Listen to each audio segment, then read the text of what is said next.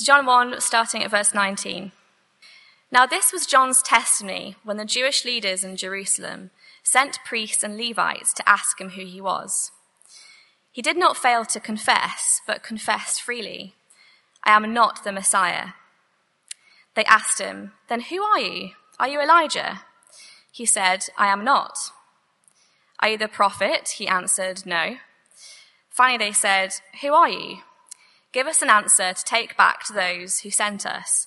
What do you say about yourself? John replied in the words of Isaiah the prophet I am the voice of one calling in the wilderness. Make straight the way for the Lord. Now the Pharisees who had been sent questioned him. Why then do you baptize if you're not the Messiah, nor Elijah, nor the prophet? I baptize with water, John replied. But among you stands one you do not know. He is the one who comes after me, the straps of whose sandals I am not worthy to untie. This all happened at Bethany on the other side of the Jordan, where John was baptizing. The next day, John saw Jesus coming towards him and said, Look, the Lamb of God who takes away the sin of the world. This is the one I meant when I said, A man who, ha- who comes after me has surpassed me because he was before me. I myself do not know him, but the reason I came, baptizing with water, was that he might be revealed to Israel. Then John gave this testimony I saw the Spirit come down from heaven as a dove and remain on him and I myself did not know him. But the one who sent me to baptize with water told me, The man on whom you see the Spirit come down and remain is the one who will baptize with the Holy Spirit. I have seen and I testify that this is God's chosen one. The next day, John was there again with the two of his disciples. When he saw Jesus passing by, he said, Look, the Lamb of God. When the two disciples heard him say this, they followed Jesus. Turning round, Jesus saw them following and asked, What do you want? They said, Rabbi, which means teacher. Where are you staying? Come, he replied, and you will see. So they went and saw where he was staying, and they spent that day with him. It was about four in the afternoon. Andrew, Peter, Simon Peter's brother, was one of the two who heard that John what John had said and who had followed Jesus. The first thing Andrew did was to find his brother Simon and tell him, We have found the Messiah, that is the Christ. And he brought him to Jesus. Jesus looked at him and said, You are Simon, son of John. You will be called Cephas, which, when translated, is Peter. The next day, Jesus decided to leave for Galilee. Finding Philip, he said to him, Follow me. Philip, like Andrew and Peter, was from the town of Bethsaida. Philip found Nathanael and told him, We have found the one Moses wrote about in the law, and about whom the prophets also wrote, Jesus of Nazareth, the son of Joseph. Nazareth? Can anything good come from there? Nathanael asked. Come and see, said Philip.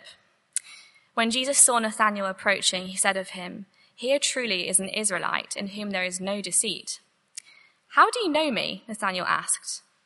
Jesus answered, I saw you while you were still under the fig tree before Philip called you. Then Nathanael declared, Rabbi, you are the Son of God, you are the King of Israel. Jesus said, You believe because I told you I saw you under the fig tree. You will see greater things than that.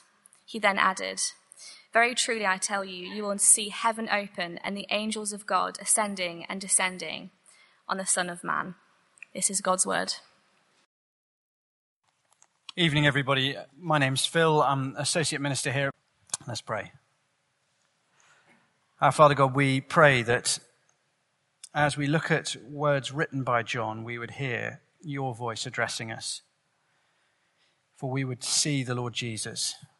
We long to hear his voice, and we pray that it would be him that we learn from tonight. Amen. We live in a time when God seems quite silent. At a macro level, there are wars, there is huge political instability, there are volcanoes going off. At a local level, there are stabbings, moped gangs, Brexit's meaning that there is genuine uncertainty amongst a number here about the future of their jobs. And where is God in all of that? Those of us here who are Christians, we, we want to talk to our friends, our colleagues, our families about Jesus Christ, but quite often the response we get is questions that we find it very hard to answer. You want to tell me about Jesus? Well, where's your God in this world? He has nothing to say to everything that's going on. Why should I listen to your God? Why should I care what he has to say? Well, be encouraged because John 1 is going to teach us that God is not silent and God has come to us. He does care. And as we bring friends to hear about Jesus, as we bring friends to come to find out about Jesus, we bring them to the one who has the answers to the questions they're asking, the one who really can address the issues of the world.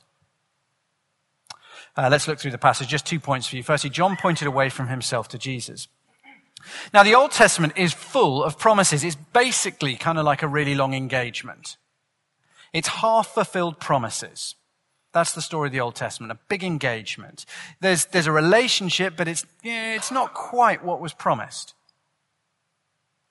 Now, the longest engagement ever was Octavio Guillen and Adriana Martinez. They got engaged age 15 in 1902. It was 67 years before he finally agreed to walk her up the aisle. 67 years. That is quite something. Don't try it, I think. Uh, it's a bit like that in the Old Testament. You've got these amazing promises and you're kind of waiting. So, yeah, okay, God, when's it gonna, when's it gonna happen? And, yeah, good stuff happens and there's lots of excitement and, and God helps his people, but it's not quite what he promised. There's, you know, the promise at the beginning of the Bible that God is going to work to, to undo the effects of sin that came into the world. In Genesis 3, humanity brought rebellion against God into the world, and death and destruction have followed. And God promised uh, through the early chapters of Genesis, the first book in the Bible, that He was going to work through one particular group of people, the Israelites. And they would be a sort of working model, a microcosm of how He was going to reverse the mess of the whole world. That's what He was going to do. And though lots of good stuff happens, none of it lives up to the hype. Now, when you compare the reality of Israel's experiences in the Old Testament to the promises of God, it's a bit like comparing the estate agent's photos with the flat you actually look round. Ooh, uh, where's the sort of large, spacious living room that we saw on the photos? Ah, those photos are for illustration purposes only. So, yeah, fisheye lens and all. I mean, it's, you know what I mean? There's just this gap between the reality and the expectation. But the truth is, Israel was never meant to be the final thing. Israel in the Bible was always just a working model. And so, Israel should never have been taken as the answer. Always just a, a, signpost, a model, pointing to what God would do. And so as you read through the Old Testament, the hundreds and hundreds of years of history, the promises stack up and up and up. God keeps promising, keeps promising, keeps promising. And the people keep on looking forward to the day when God will finally do what he said. The day when God will finally reverse the death and destruction of this world, when God will finally bring us to life and freedom. Promises, promises, promises, until one day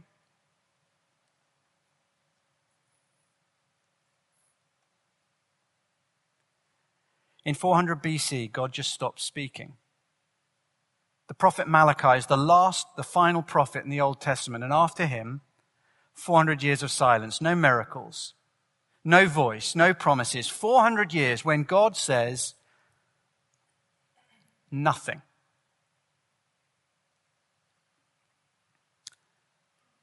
Until now. Until a man appears in the desert outside Jerusalem calling the people to repent, that is to turn back to God and to get baptized, a, a ceremony expressing their longing that they would be washed clean by God. The man's another John, not the John who wrote this gospel, but John the Baptist.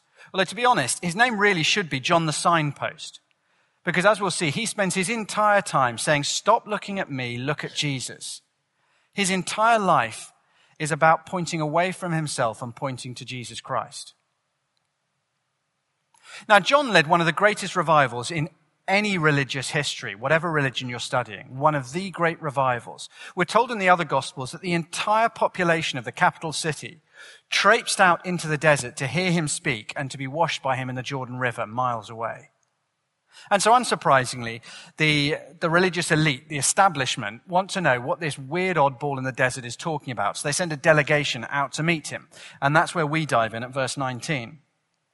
Now, this was John's testimony when the Jewish leaders in Jerusalem sent priests and Levites to ask him who he was.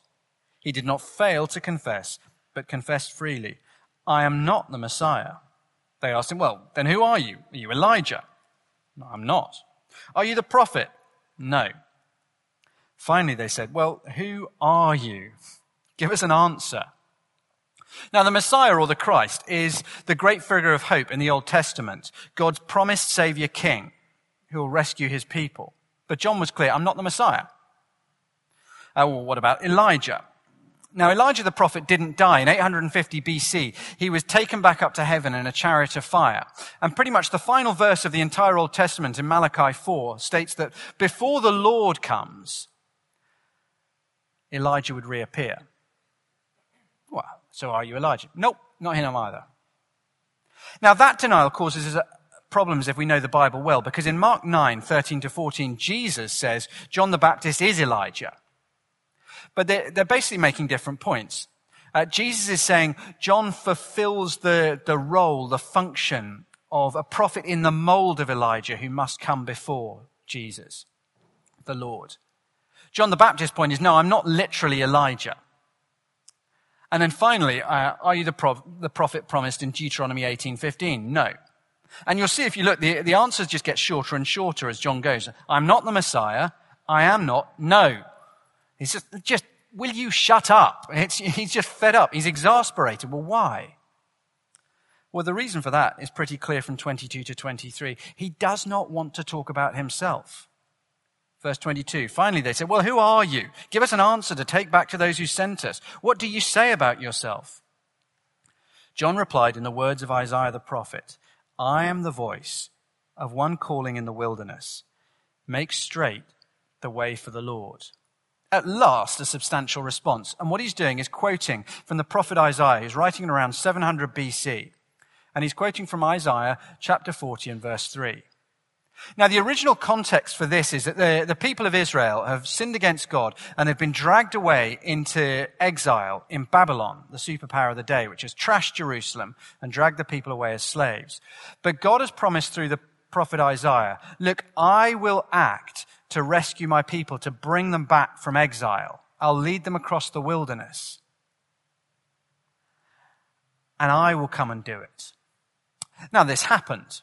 It happened 70 odd years later. But the promises in Isaiah, are, they're just a whole lot bigger than just people traipsing back across the desert to a ruined capital city in Jerusalem.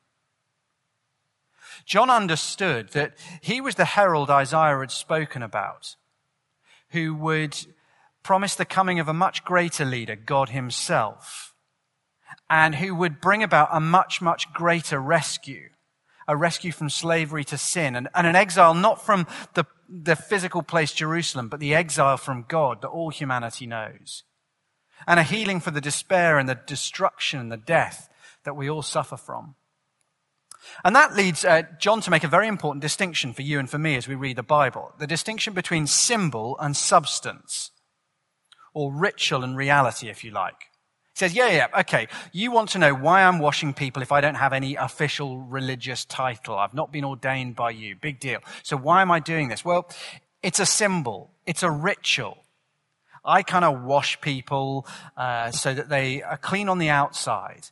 And it's a sign that God is going to wash people inside to deal with the reality of sin. And God Himself is coming to do that.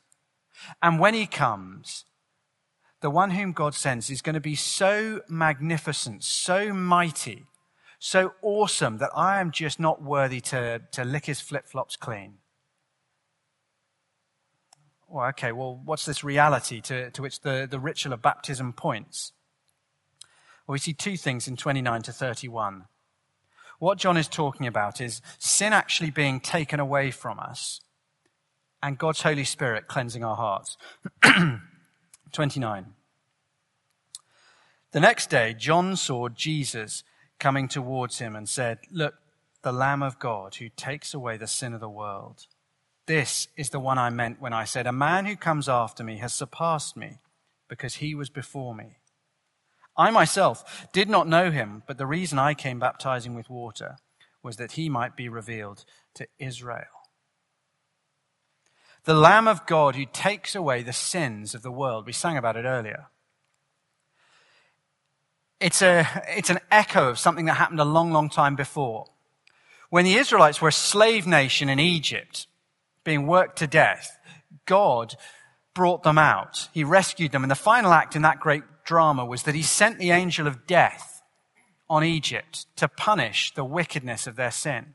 But the thing with God is God doesn't have favorites. He's just. He doesn't show favoritism. And so if he's going to punish the Egyptians for their sin, he's got to punish the Israelites as well. But the way God rescues his children is that he provides a lamb for each family. And the family kills the lamb, and symbolically, the lamb dies in the place of them. So God's punishment to death is able to pass over the Israelites. And John says, look, in Jesus, you see the reality behind that ritual. The true lamb who's able to take the sins of the whole world because, well, as John said in verse 23, he is the Lord. God himself. A, a lamb can, can only take the place of a, of a family, of one child, but Jesus, the true lamb, he is God himself in human flesh. He can take the, the sins of the whole world. Now, John could call the people to turn back to God, but he couldn't deal with sin. Jesus, however, will come and die on a cross. And in his death, he absorbs the punishment for every single sin committed by every single person who ever puts their trust in Jesus Christ. God in human flesh can do that. It's an amazing phrase, actually, when you dig into it a bit. The, the Lamb of God who takes away the sin of the world. You know, you and I can forgive one another our sins. So if someone wrongs you here tonight, you can forgive them. You have that power.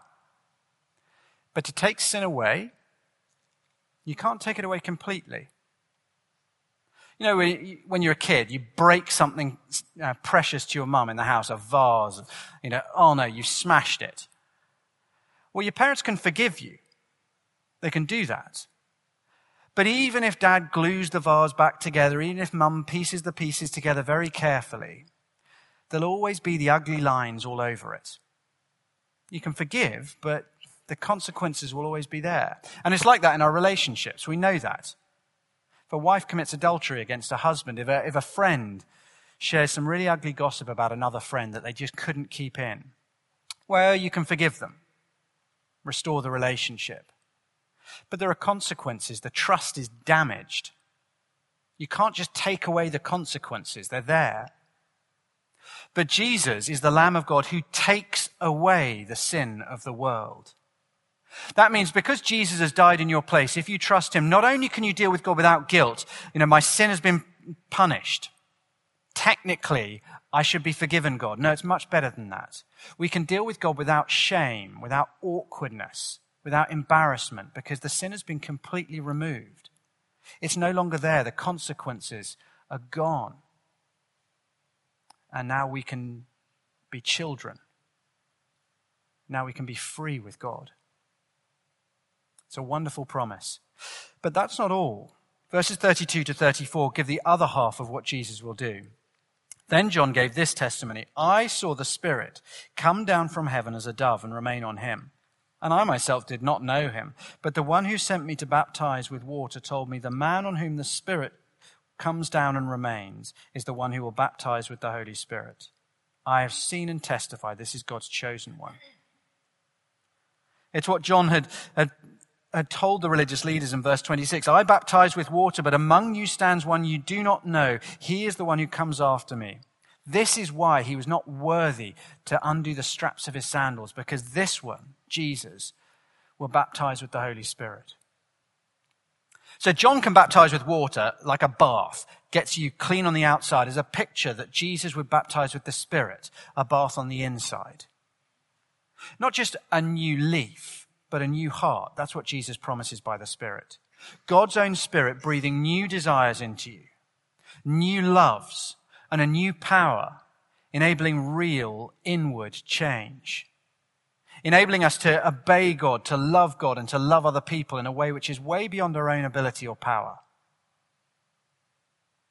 That's why John says Jesus is so much better. He deals with the reality of sin, and he can bring God's Holy Spirit's power to change your heart.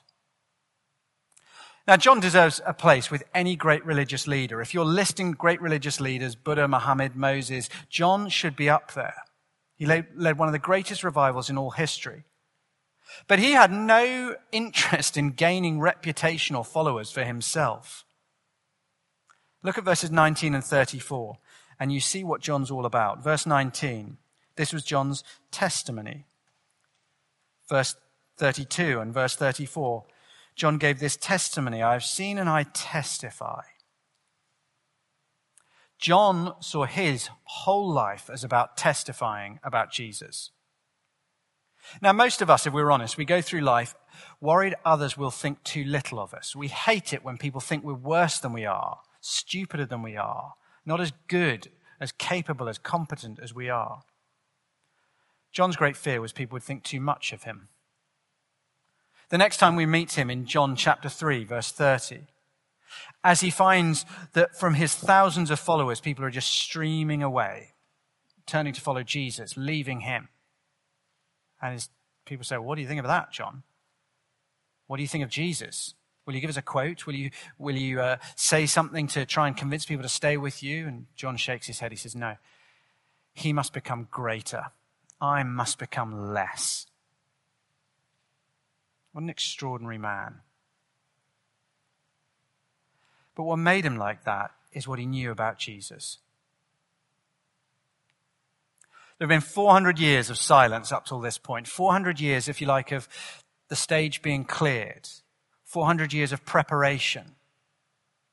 So that there are no distracting voices, no other, uh, no other prophets being heard. God wants the stage silent and ready why? What can be so important that God would hush the world for 400 years?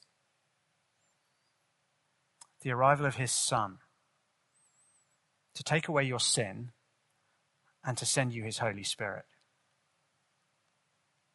John pointed away from himself to Jesus. And secondly, the disciples introduced others to him. John was the forerunner and understood, look, his role was to point forward to Jesus. And the second section, we meet not Jesus' forerunner, but his followers. And we see very simply our role, if we follow Jesus, is to introduce others to him. Verse 35. The next day, John was there again with two of his disciples. When he saw Jesus passing by, he said, Look, the Lamb of God. When the two disciples heard him say this, they followed Jesus. Turning around, Jesus saw them following and asked, What do you want? They said, Rabbi, which means teacher, where are you staying? Come, he replied, and you will see. So they went and saw where he was staying, and they spent the day with him. It was about four in the afternoon. John's done his job. He points people to Jesus, and they follow him. That's what John wants to happen. Verse 40 Andrew, Simon Peter's brother, was one of the two who'd heard what John said and who'd followed Jesus. The first thing Andrew did was to find his brother Simon and tell him, We found the Messiah, that is the Christ. And he brought him to Jesus. Jesus looked at him and said, You are Simon, son of John. You will be called Cephas, which, when translated, is Peter, means the rock. Now, John now names some of the first followers. Symbolically, we've moved from the era of the Old Testament prophets who prepared the way for the coming of Jesus, who prepared God's people, who told them what would happen. We've moved away from the prophets, the last one being John the signpost, John the Baptist. And now we've moved to the era of the apostles. That's who we'll look at now, the ones who are being named. Those who will be the authorized eyewitnesses who will take the message of what Jesus said and did in his death and resurrection out to the ends of the world and write it down so that it can travel down through the generations to you and to me. And at this point, though, uh, Jesus hasn't yet appointed them as his, as his apostles. They're just ordinary followers at this point. And look what they do. Look at what Andrew does. He meets Jesus, and immediately he brings someone else to meet Jesus too. Same thing happens with Philip and Nathanael. Philip meets Jesus and brings Nathanael to meet him, verse 43. The next day, Jesus decided to leave for Galilee. Finding Philip, he said to him, Follow me. Philip, like Andrew and Peter, was from the town of Bethsaida. Philip found Nathanael and told him, We found the one Moses wrote about in the law and about whom the prophets also wrote, Jesus of Nazareth, the son of, of Joseph. Nazareth? Can anything good come from there? Nathanael asked. Come and see, said Philip. I love this. It's basically small town snobbery. Uh, Nazareth, where Jesus grew up, is nowhereville. But then so is Bethsaida, in fairness. I mean, I grew up in a very, very unprepossessing suburb of London called Eastcote. The next suburb was called Hatch End, and they had no tube station. but, I've got to be honest, it wasn't like UNESCO were queuing up to confer World Heritage status on the kebab shops of Eastcote. You know, it was no great boast. At least we have a tube station. You know, this is basically the level of nonsense that's going on here. And Philip's answer to Nathanael is the best response to prejudice. Oh, look, yeah, yeah, whatever. Come and see. Come and see for yourself. Which is what Nathanael does. And this last account is very, very interesting. Verse 47. When Jesus saw Nathanael approaching, he said of him, Here truly is an Israelite in whom there is no deceit. How do you know me? Nathanael asked. Jesus answered, I saw you while you were still under the fig tree before Philip called you. Then Nathanael declared, Rabbi, you're the Son of God, you're the King of Israel. Jesus said, You believe because I told you I saw you under the fig tree. You'll see greater things than that. He added, Very truly, I tell you, you will see heaven open and the angels of God descending and ascending on the Son of Man. Now, obviously, Jesus is expressing some sort of supernatural knowledge about Nathanael, which is why he's amazed that Jesus saw him under the fig tree, wherever that was, and whatever he was doing. Now, if you've read the other Gospels, this little account might just trouble you a bit, because in Matthew, Mark, and Luke, it's not until about halfway through that the disciples get who Jesus is. They're basically pretty dumb for the first half of the Gospels, and they do some pretty dumb things in the second half too. But they don't work out who Jesus is until about halfway through, when Peter suddenly twigs, Jesus, you are the Christ, the Messiah. And yet, here in John 1, Andrew identifies Jesus as the Messiah. Philip sees him as the fulfillment of the whole Old Testament. And Nathanael declares breathlessly, You're the Son of God, the King of Israel. I mean, how do you, how do you reconcile those two things? I think the point is, Jesus makes it very, very clear in his response to Nathanael that they really don't know what they're talking about yet. He says, You'll see greater things than these. You, you really haven't understood things. Breathlessly proclaiming me the King of Israel because I display one bit of supernatural knowledge. See, at the time, Israel was just awash with messianic expectations. It was basically like England before the World Cup. You wait till you see the same thing happens. Come a couple of weeks' time, uh, when a one cap wonder for England shins in the ball while looking the wrong way from three yards out, he will be proclaimed, he's the next Pele! He's the next Pele! He's the greatest footballer ever! It's, there's just, there's something about World Cups. Everybody suddenly loses their mind and they're looking for the next great player, the next Messi, the next Ronaldo, whatever. It was like that in Israel at the time. It was a time of huge upheaval and, you know, people only had to do one amazing thing, and suddenly you're the Messiah. And Jesus says, Hey, you will see greater things than that. Very truly, I tell you, you will see heaven open, the angels of God ascending and descending on the Son of Man. Saying, Look, your declaration of my being the King, God's Son, it's very, very shallow. You haven't seen anything yet. He's referring actually to an incident way back in Genesis 28, an incident that involves the founding father of Israel, uh, Jacob, the, who was then renamed Israel. Um, and uh, the, Jacob has this dream when he's traveling. And as he dreams, heaven is basically opened. And a ladder or a staircase descends to him. The angels going up and down it. So he is able to see into and symbolically, he, he can ascend into heaven. Heaven is laid bare before him. And Jesus says, look, you identify me with God and with God's great promises being fulfilled on the basis of one bit of supernatural knowledge. Let me tell you, by the end of three years with me, it will have been as if heaven has been ripped open and the greatest, deepest secrets of God will be revealed. And the way open to God himself will be laid bare for you to walk up. You ain't seen nothing yet. Actually, that applies for all of us, to be honest. I don't care how long you've been a Christian, you haven't seen anything yet. There is so much more to know of God than any of us have glimpsed. And all of it is to be found in Jesus. It's like you can swim around the surface of the sea and say, Yep, I've explored this, uh, this area of the sea, square mile, I've had a good swim round, I can tell you everything about it. Yeah, but if you're above the Mariana Trench, there's 11 kilometers to explore down. You can read the Gospels and think, yeah, yeah I know about Jesus. I've, I've worked out lots of stuff about him. Oh, but there is so much more. There is so, so much more to be found of God. 10,000 years into eternity, we will still be working out how awesomely wonderful God is as we learn more of Jesus. Look, if you're not a Christian here tonight, um, and I know a number would be every week, you're very, very welcome. And I hope that over the coming weeks you'll come as we work our way through John's gospel. And I hope that you will see that in Jesus are the answers to the big questions of life. Both the questions you are asking, but also some of the questions we should be asking. But can I urge you just at this stage, don't be put off by Christians. Uh, some of us are, uh, well, all of us are less than perfect, and some of us are just downright weird. Um, but uh, let me encourage you. The, the appeal of Christianity, the gospel message is not, look how wonderful I am, and if you follow Jesus, you can be just like me. Let me tell you, Christianity would not grow if that was the message.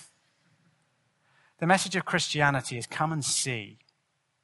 Come and see one who does have the answers. Come and see one who can deal with your sin. Come and see one who can give you the power of the Holy Spirit to change you. Come and meet God Himself in human flesh, all the richness, the fullness, the mysterious, awesome totality of God revealed for you. Come and meet Him. And if you find it hard to believe that Jesus, Christianity really can have the answer to the greatest longings of your life. I mean, isn't religion outdated? Isn't the Bible discredited? Haven't Christians got a very checkered past? Well, I would respond to you the way Philip responds to Nathanael. Yeah, look, I get your skepticism. I get it. But come and see for yourself. Come and meet Jesus. And Christians, let me remind you the message of Christianity has never, ever been look at me. It has always been come and see. Come and see Jesus, the Lamb who takes away your sins. Come and see Jesus, the one who baptizes with the Spirit. Come and see Jesus who reveals God. You know, we're doing um, a thing called Uncover in the small groups at, um, at church at the moment. These are John's Gospel that we've been reading. And they've basically got some studies at the end, six studies, uh, so that someone who's not yet sure about Christian things can read it with a Christian friend and just get an idea of, of what Christianity is about. And they're not for use just by staff or professional Christians. They're for everybody because you don't have to be sorted. You don't have to have all the answers. You just got to be willing to say to a friend, come and see who Jesus is. I was uh, looking at shelves of the office there. I've got a friend who, um, who is incredibly intelligent and he's got a, an incredible background. He he works in apologetics, which is about answering questions, um, especially in terms of the, the, the questions people pose to, to, discredit Christianity. So before he was a Christian, he'd been a Buddhist. He'd explored a whole heap of different religions. He's got a, a PhD in philosophy. You know, he's hugely um, knowledgeable. In fact, he's edited this, which is the New Christian Dictionary of Apologetics. When it comes to answering difficult questions on Christianity, he has literally written the book, and it is a big book. But he was doing training a few years ago for ministry trainees at another church I was at. And they were sort of saying, you know, how do we cope with the questions people ask about suffering and science and some of the things that we struggle with? And, and you know, eh, why can't we come, can you just come and meet our friends? And he said, I don't need to. He said, actually, I don't spend much time answering. I'll answer people's questions. It's important to do that. Show intellectual integrity. He said, but to be honest, I don't want to spend my time answering people's questions. And I spend as little as I can doing that. I want to get them to a Bible, to a gospel, to meet Jesus. He says, Nobody's ever become a Christian because I've answered all their questions. Never.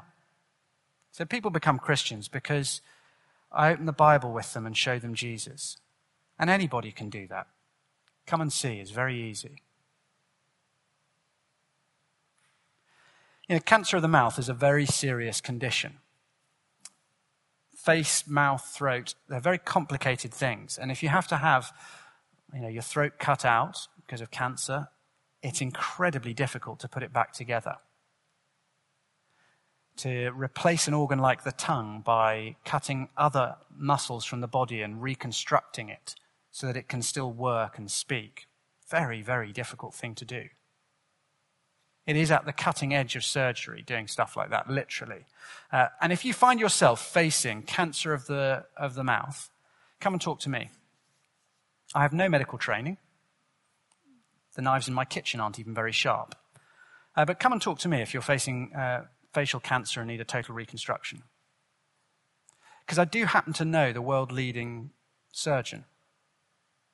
I just happen to know him. So come and talk to me.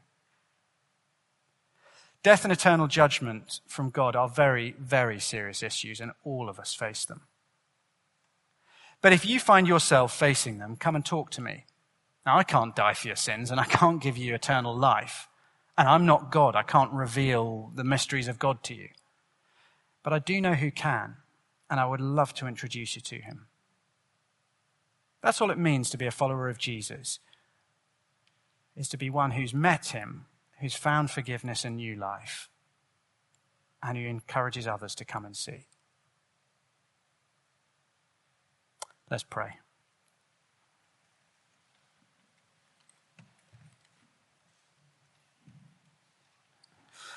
Our Father God, we uh, thank you that we don't have to have all the answers, for the Lord Jesus does.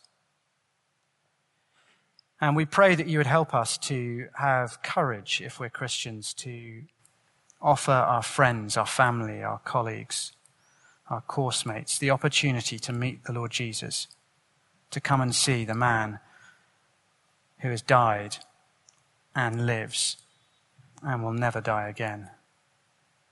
Amen.